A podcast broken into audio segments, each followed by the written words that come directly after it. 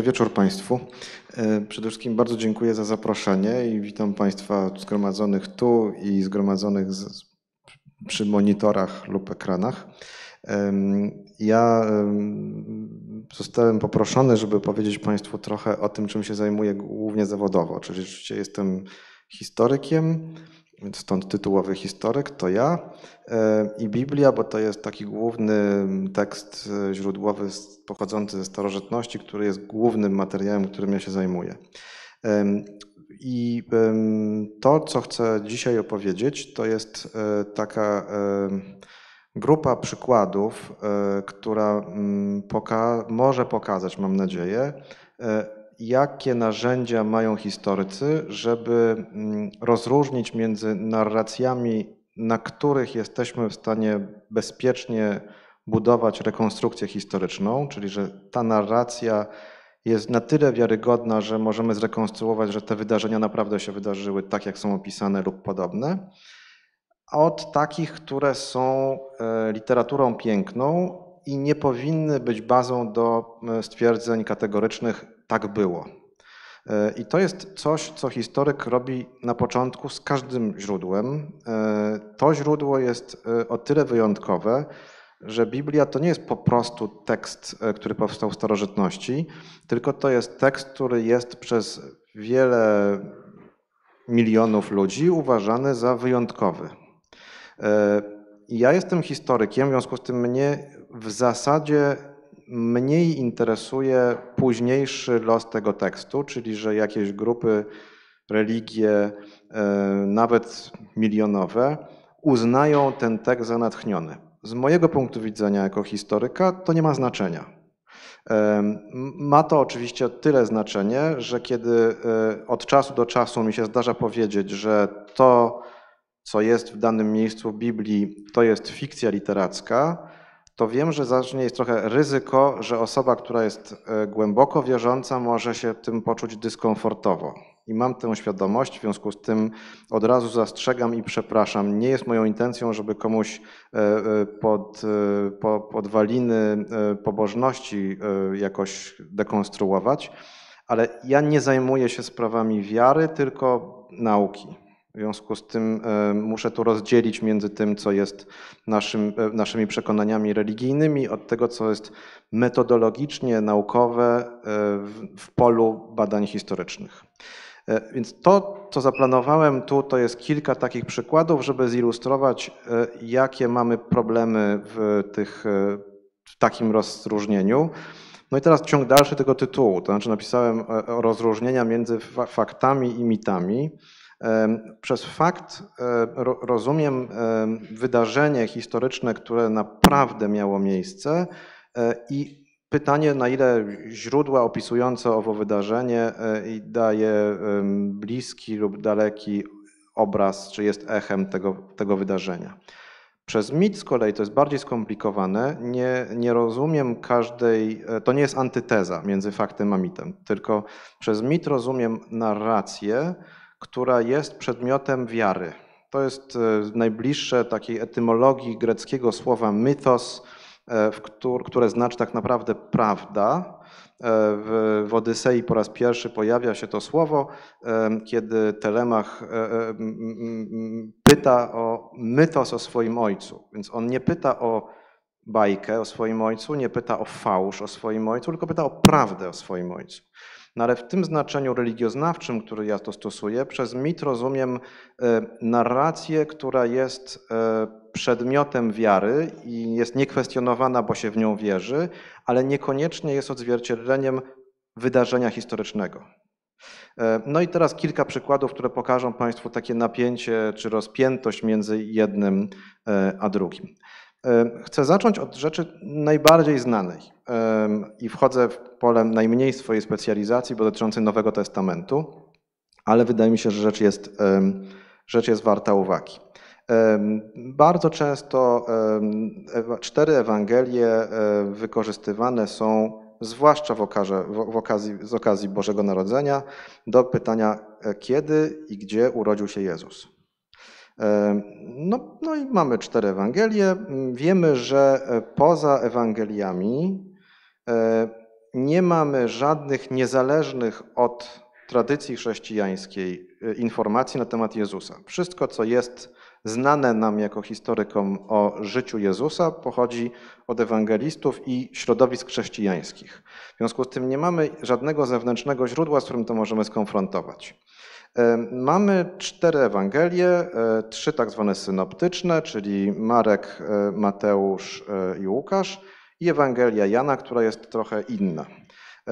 No i przyglądamy się temu, co, te, co ci ewangeliści mówią o narodzinach Jezusa i mówią następująco. Znaczy Marek nic nie mówi. E, Ewangelia Marka zaczyna się już od dorosłej aktywności Jezusa. E, w związku z tym niczego nam nie powie. E, Jan też nie mówi nic o narodzeniach Jezusa, natomiast co ważne, rozpoczyna swój tekst od takiego bardzo wzniosłego wstępu teologicznego, zaczynającego się od słów na początku było słowo i słowo było u Boga i to jest bardzo ważny przekaz teologiczny. A potem, podobnie jak u Marka, Jezus jest już dorosły i zaczyna swoją aktywność. I tutaj one zaczynają się schodzić.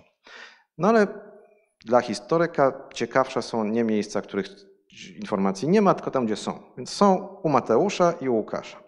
I Mateusz mówi tak: Jezus urodził się w Betlejem, Wydarzyło się to za panowania króla Heroda. E, wydarzeniu temu e, towarzyszył znak wyjątkowy, jaką była jakiś, jakaś gwiazda na niebie. Śledzenie tej gwiazdy sprowadziło do Judei e, mędrców, którzy najpierw do Heroda, a potem do samego Betlejem trafili, żeby zaświadczyć o tym, że, że dziecko urodzone w tym Betlejem to jest Mesjasz. E, I Herod, który był bardzo złym e, władcą według ewangelisty, e, dokonuje rzezi niewiniątek i cudem, specjalnie używam słowa cudem, Jezus uniknął śmierci, rodzina święta ucieka do Egiptu i to jest schronienie. To jest cała narracja związana z urodzeniem Jezusa. U Łukasza mamy częściowo te same dane, ale nie do końca. Owszem, Łukasz mówi, Jezus urodził się w Betlejem. E, urodził się tam, e, choć jego rodzice mieszkali pierwotnie w Nazarecie i musieli do, u, znaczy udać się do Betlejem, ponieważ e, został zarządzony spis ludności.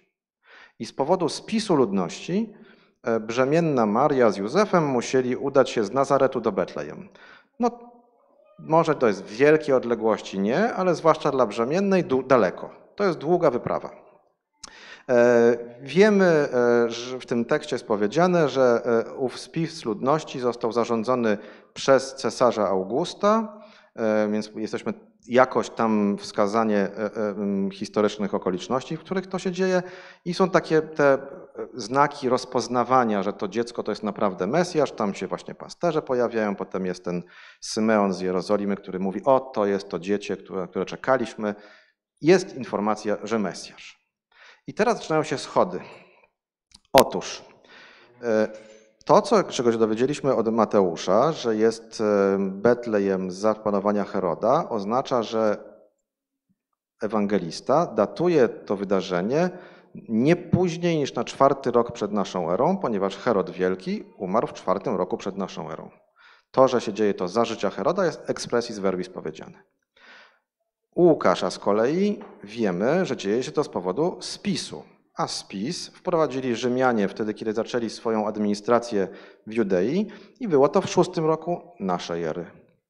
I nie mogło być to wcześniej, bo Rzymianie to jest poważna instytucja, która e, potrzebuje spisu ludności i wykazu osób, od których będą brali podatki.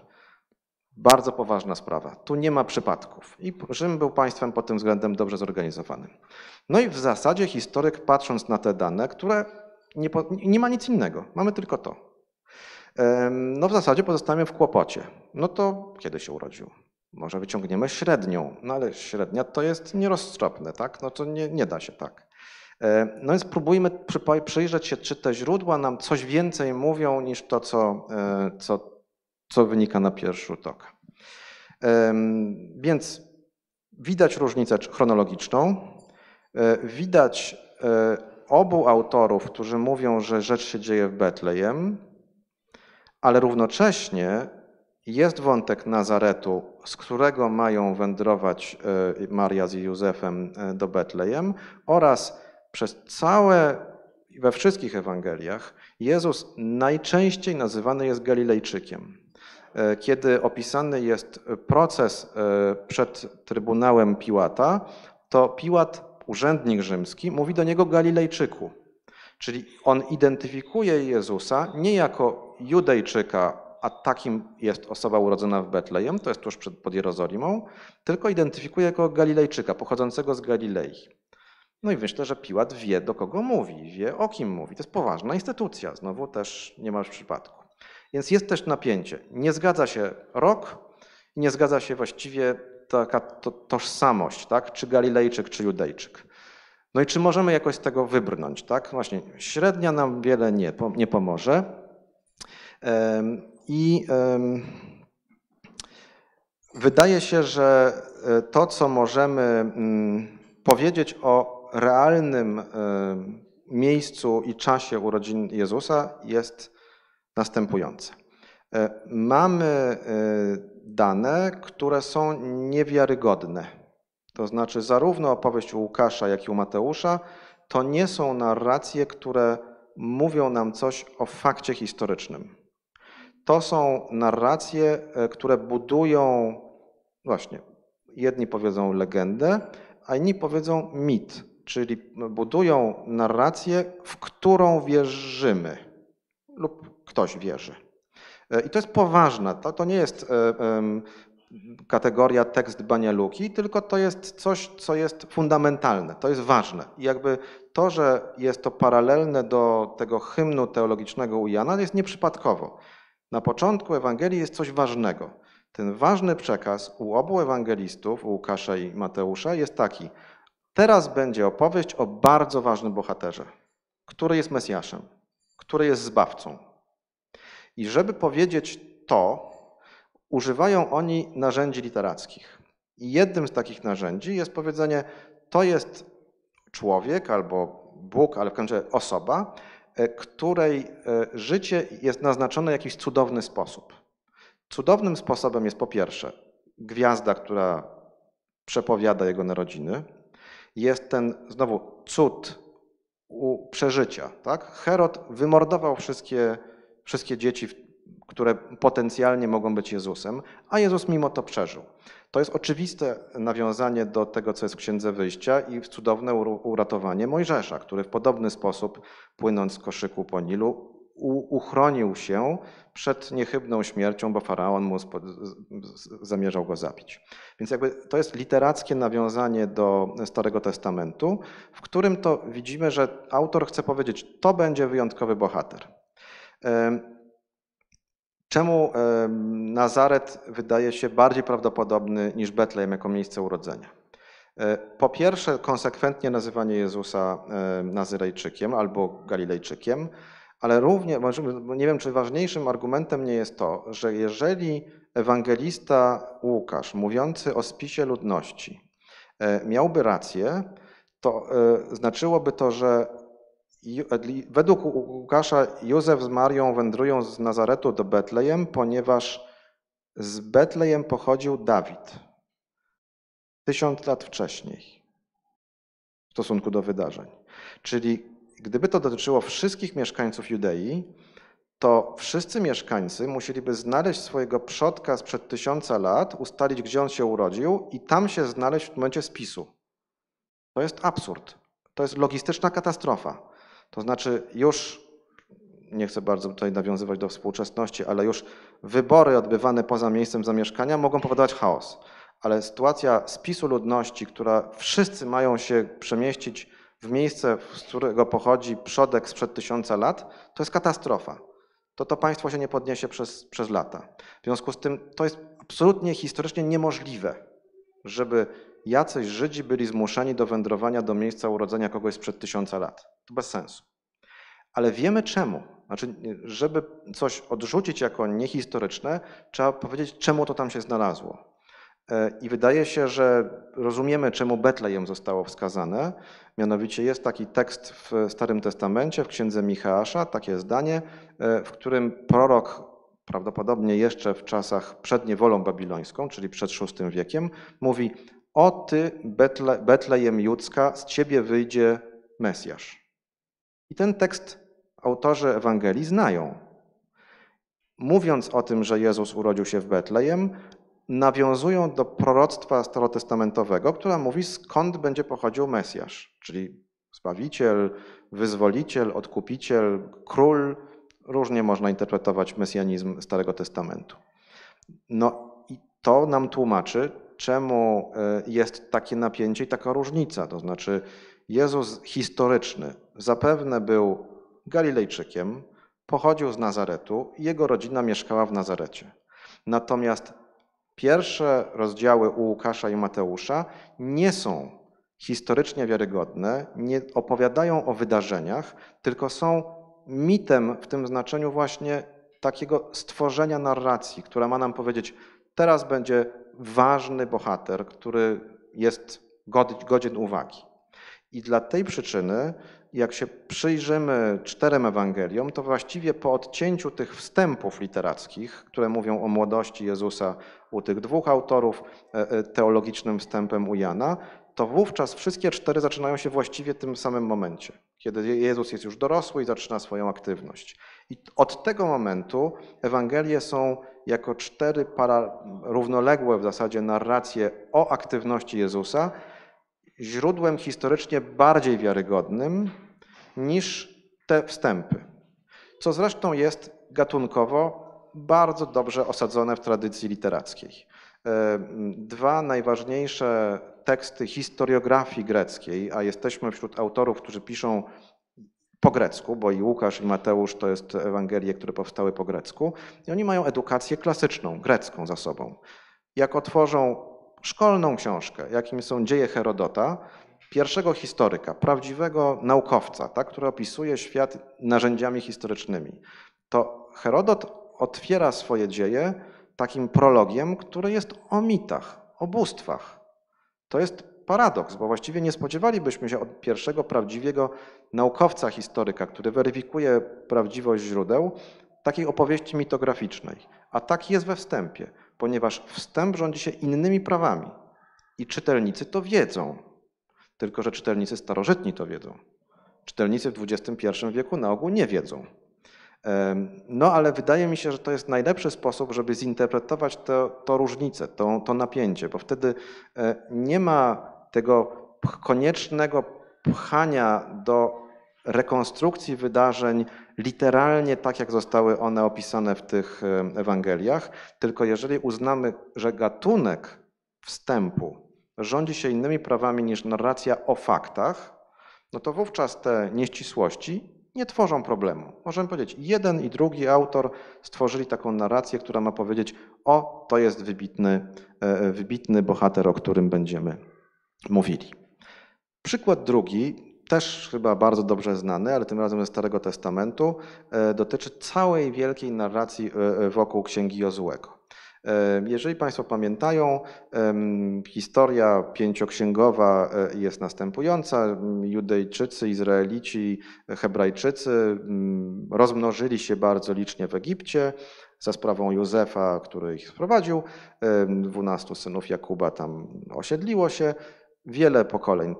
Bardzo liczny Izrael jest i Księga Wyjścia mówi o ucieczce Izraelitów z Egiptu, e, którzy się wyswobodzili z domu niewoli, jakim jest Egipt, i wędrują przez pustynię przez 40 lat, żeby, o czym mówi Księga Jozułego z kolei, wejść w posiadanie ziemi obiecanej, tej ziemi mlekiem miodem płynącej, e, którą mają zdobyć przekraczając e, Jordan, czyli wejść od wschodu do ziemi obiecanej. E, więc zanim historycznie powiemy, co możemy powiedzieć o historycznej wartości e, Księgi Jozułego, to, to warto powiedzieć, co, się, co jest tym wcześniejszym momentem. Te 40 lat przez pustynię.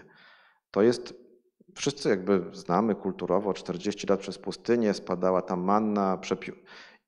I no, tam jest oczywiście dużo cudowności, ale to, co wzbudza w historyku od razu e, wątpliwości, to 40 lat. Bo z Egiptu do Palestyny, Izraela, czy jak zwał to zwał, Kanaanu, to nie jest tak daleko, żeby 40 lat tam chodzić. To jest, można iść, no może dwa tygodnie, no można powoli, cztery tygodnie, ale nie 40 lat. To jest e, z pragmatycznego e, takiego no, realiów historycznych, geograficznych bez sensu. Można obejść kulę ziemską przez ten czas. E, no więc autor, pisząc o 40 lat, coś nam chce powiedzieć. No i oczywiście on to tłumaczy. Dlatego ta, ta, ta, wędrówka będzie tyle trwała, że wszyscy którzy, Izraelici, którzy wyszli z domu niewoli z powodu grzechu, czyli ich niedowiarstwa, oni mają wymrzeć i do ziemi obiecanej wejdzie tylko pokolenie urodzone w czasie wędrówki. Czyli jak ktoś był w Egipcie, to nie wejdzie, za wyjątkiem Jozłego. On ma być tym wyjątkowym, e, który jakby jest no, na tyle wierny, że jemu zostanie dane wkroczenie do ziemi obiecanej. A wszyscy inni, jeżeli wyszli, to umrą, a wejdą tam tylko ich, e, ich potomkowie. No więc to jest oczywiście historycznie słabe, natomiast teologicznie zrozumiałe. To znaczy, że jest jakiś taki rys, powiedzmy, nie wiem, niewolniczy, którego w tym świecie idealnym autor chce się wyzbyć, tak? że te wejdą teraz ci w cudzysłowie czyści. No i okej, okay, mamy taką narrację, że stają e, Izraelici przed Jordanem, widzą ziemię obiecaną, e, wkraczają e, i no, zajmują się tak naprawdę mordowaniem wszystkich, którzy spotkają na swojej drodze. Wątek e, e, ilustracyjnie tutaj wykorzystany, czyli e, zdobycia Jericha, którym ma towarzyszyć trąby jerychońskie stąd, czyli że Izraelici wędrują wokół miasta, grając, znaczy dmąc w trąby i to, ale to nie dźwięk trąb rozsypuje mury, tylko Bóg spowodował, że mury się rozsypały. I wówczas wchodzą do miasta, mordują wszystkich, zajmują miasto i tak dalej, i tak dalej, i tak dalej. Historycznie jest to niedatowalne wydarzenie, to znaczy nie tylko Jericho, ale zdobywanie całego tego terytorium. E, próbowano, zwłaszcza w latach 80. i 90., e, nałożyć na ten scenariusz z Księgi Jozłego na naszą wiedzę archeologiczną, na e, informacje z wykopalisk, które jakie stanowiska, czyli miasta były mm, zasiedlone, jakie były niszczone. I wniosek jest negatywny, to znaczy nie możemy wskazać nie tylko roku czy dekady, ale nawet półwiecza, w którym by cały ten scenariusz dało się umieścić. A ta księga Jozłego mówi, to się dzieje od razu, to jest po prostu blitzkrieg. Więc tu mamy wątpliwości. Ale te wątpliwości jeszcze możemy jak bardziej jakby wytłumaczyć, czemu to jest nie bardzo wiarygodne. Otóż autor otwarcie nam, e, nam to mówi. E, mianowicie autor nie mówi o ludzkich, bohaterskich czynach. To nie Izraelici są tacy dzielni. Tę ziemię obiecaną Izraelowi dał Izraelowi Bóg.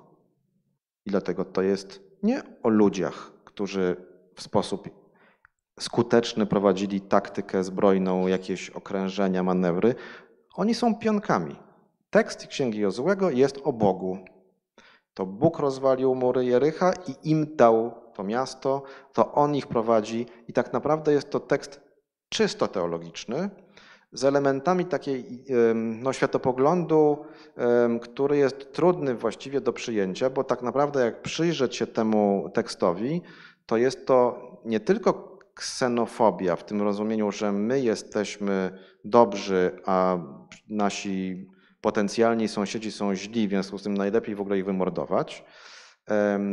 Ale jest też taki radykalny, to znaczy taki jest, no, że nie ma koegzystencji. Koegzystencję będziemy widzieli w następnym w układzie Biblii hebrajskiej tekście, czyli Księdze Sędziów, w której widać, że jest jakaś wspólnota, czy jakieś wspólnoty izraelskie, e, które sobie funkcjonują plemionach w różnych miejscach i one są otoczone jakimiś innymi, jakimiś ludźmi, którzy nie, nie należą do tej wspólnoty Izraelitów, ale koegzystują. I, I, to jest prawdopodobny scenariusz bliższy realiom e, powiedzmy późnej epoki brązu czy wczesnej epoki żelaza. E, jeszcze jest jeden e, taki znak, który mam wrażenie pokazuje, że to nie jest opis pola walki. E, ja nie brałem, nigdy nie byłem w służby wojskowej, nie odbywałem, natomiast wydaje mi się, że to nie trzeba być żołnierzem, żeby zobaczyć, że to chyba o tym świadczy. Autor mówi tak, kiedy ci Izraelici, którzy mają zdobyć tą ziemię, wiedzą, że tam są te złe kananejskie miasta i te, ci królowie, których trzeba pokonać, i te ich armie, i przechodzą przez Jordan w sposób cudowny, bo rzeka się zatrzymała, oni weszli do ziemi obiecanej. I co ten oddział wojskowy najpierw robi? Otóż najpierw oddział wojskowy dokonuje masowego samookaleczenia, które się nazywa obrzezaniem. Wszyscy mężczyźni, którzy wędrowali przez te lata przez pustynię, nie byli obrzezani. Obrzezać mogą się dopiero w tej ziemi obiecanej. W związku z tym ta armia, pierwsza rzecz, którą robi, to się wyłącza na parę dni, ponieważ to jest dość, tak zdaje się, mm, bolesny zabieg e, w praktyce, tak? zwłaszcza jak dotyczy. Więc ta armia, która ma walczyć, najpierw dokonuje samookaleczenia. Gdyby to był opis rzeczywistości, no to głupota. Taki dowódca, który coś takiego robi, no to od razu do dymisji. Nie chciałem tu żadnych aluzji. Natomiast e, mamy e, opis teologa.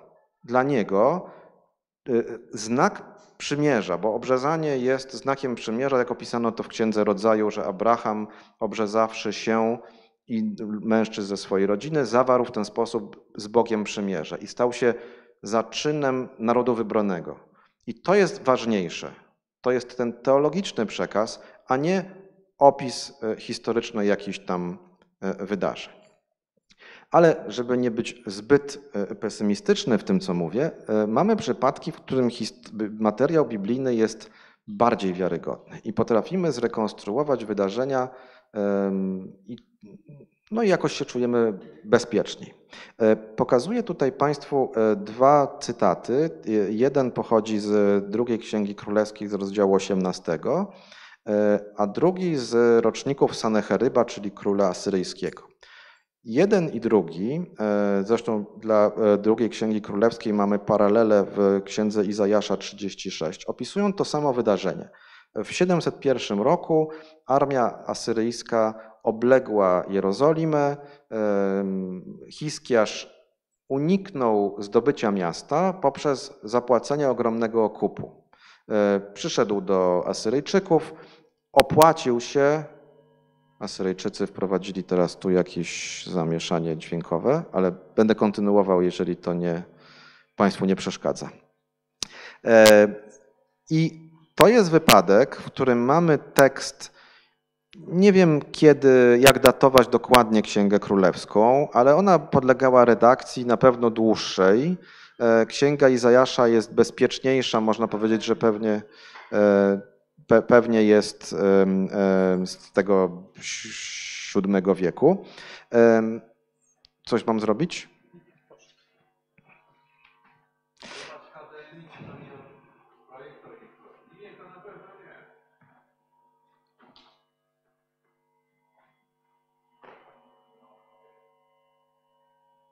Bardzo Państwa przepraszam. O! Dobrze, dziękuję. Ale będzie Pan tak stał?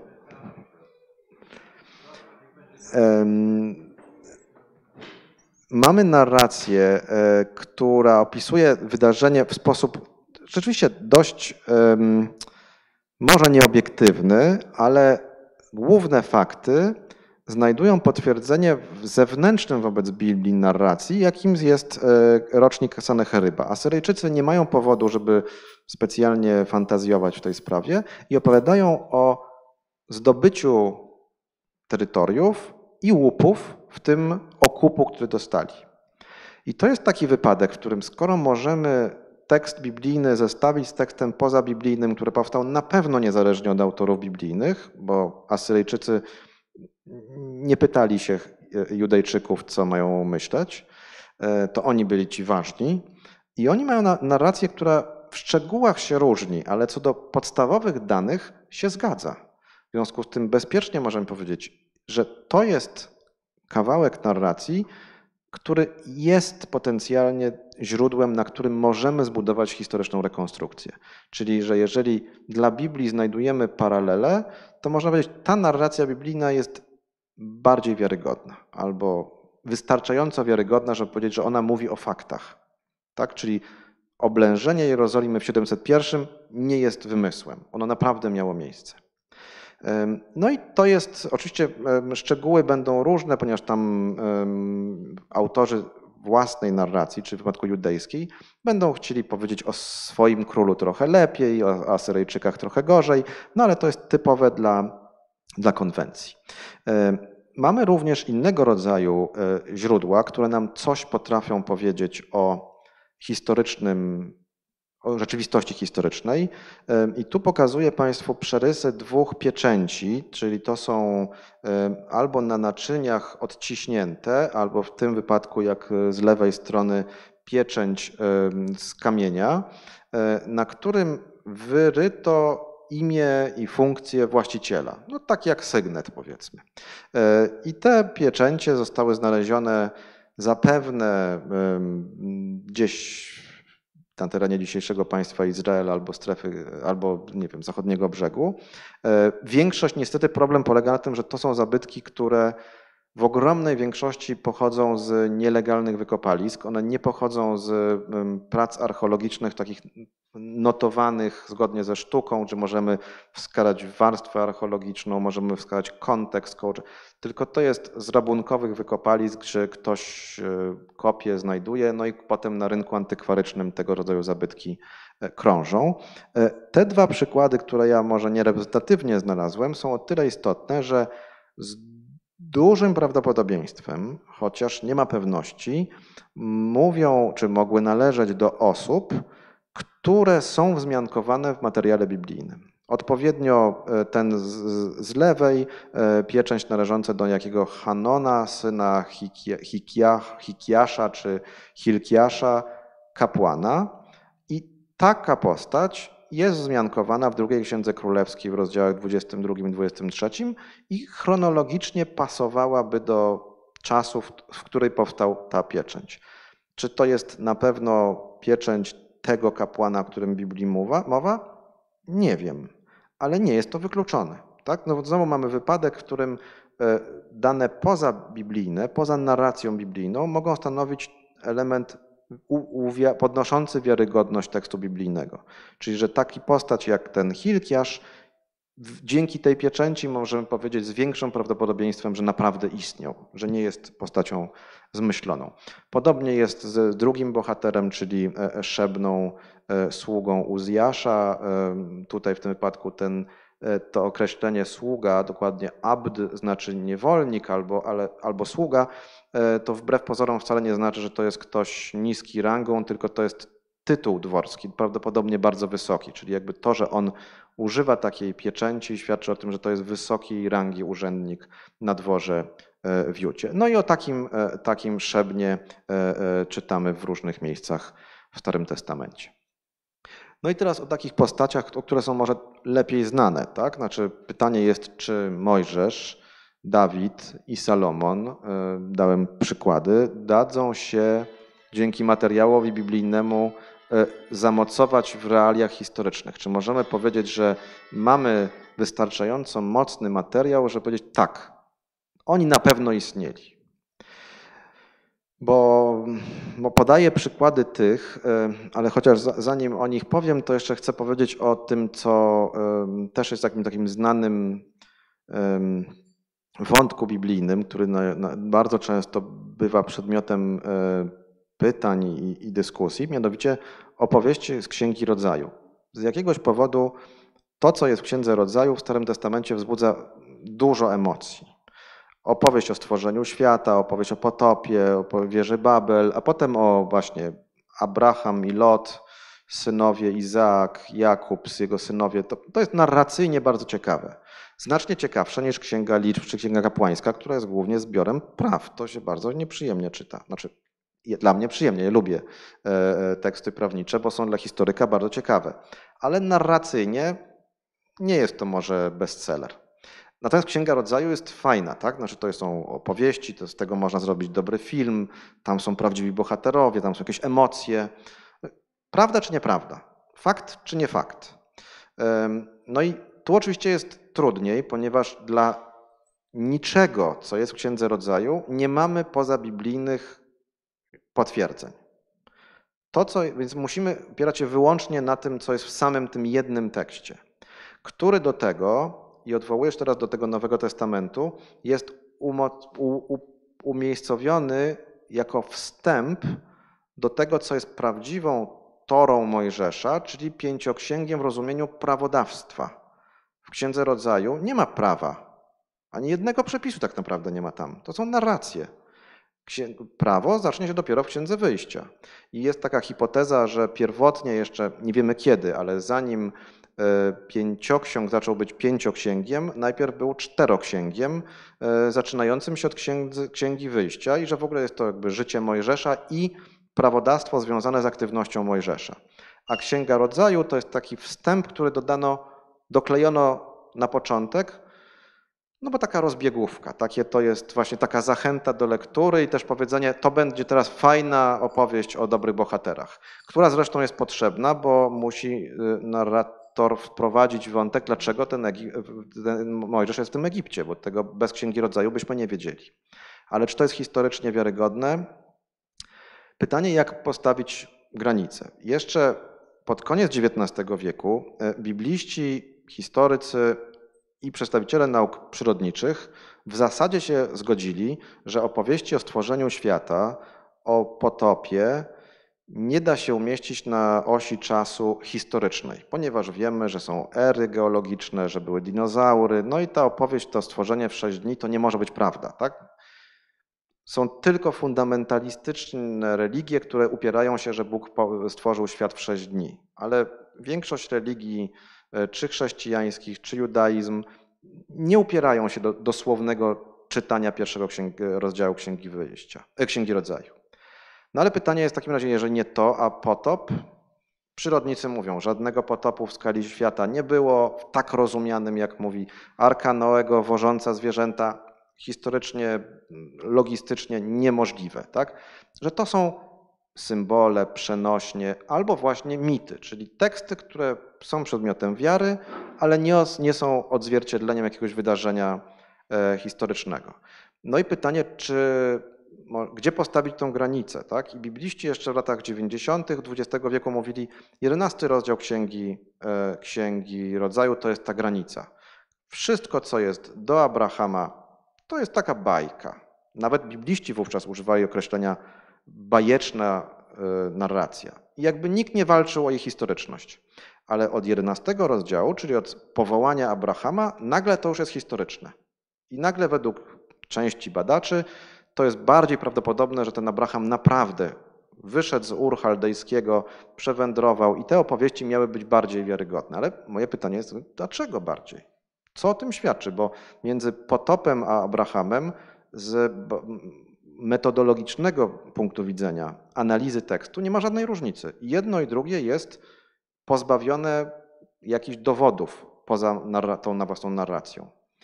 Dla Abrahama akurat potrafimy też coś powiedzieć, że tak zwana wędrówka z Ur Chaldejskiego to jest sugestia samych autorów, że to nie jest coś bardzo dawnego. Ponieważ owszem, miasto Ur w Mezopotamii jest znany bardzo stary ośrodek miejski, ale chaldejskie, czyli kiedy mieszkają w Ur Chaldejczycy, to nie jest bardzo stare, bo Chaldejczycy pojawili się w VIII wieku w okolicach Ur. VIII wieku przed naszą erą, a nie XVIII. W związku z tym autor nam raczej mówi o Ur nie w czasach późnej epoki brązu, środkowej epoki brązu, tylko mówi o czasach niewoli babilońskiej, na przykład VI albo V wieku, w którym Chaldejczycy mieszkają w mieście Ur to dla niego wówczas Ur jest chaldejskie, a nie wcześniej.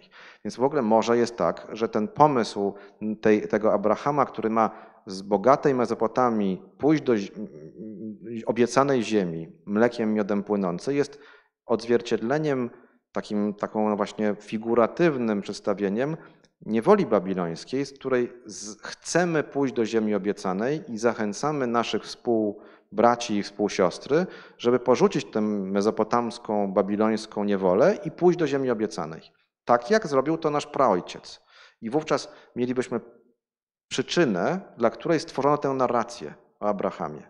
Nie o historycznym człowieku, tylko stworzono taką opowieść, która ma być wzorcem, y, który ma ludzi inspirować. Mojżesz, Dawid i Salomon. Z Mojżeszem jest tak, że rzeczywiście najłatwiej by powiedzieć, nie ma danych historycznych, nie możemy potwierdzić, niehistoryczny. Niehistoryczne moim zdaniem jest wędrówka 40 lat przez pustynię. No, opowieść o narodzinach Mojżesza też jest bajeczna. Nie możemy powiedzieć, że, że jest postacią historyczną, ale jest element, który osłabia taką hipotezę, mianowicie imię. E, imię Mojżesza jest rzeczywiście e, skonstruowane w taki sposób, jak na przykład Totmes, e, imię faraona, który ma element egipski, czyli ten człowiek, czy ci ludzie, którzy nazywali Mojżesza Mojżeszem, wiedzieli coś o Egipcie albo trochę o egipskich imionach.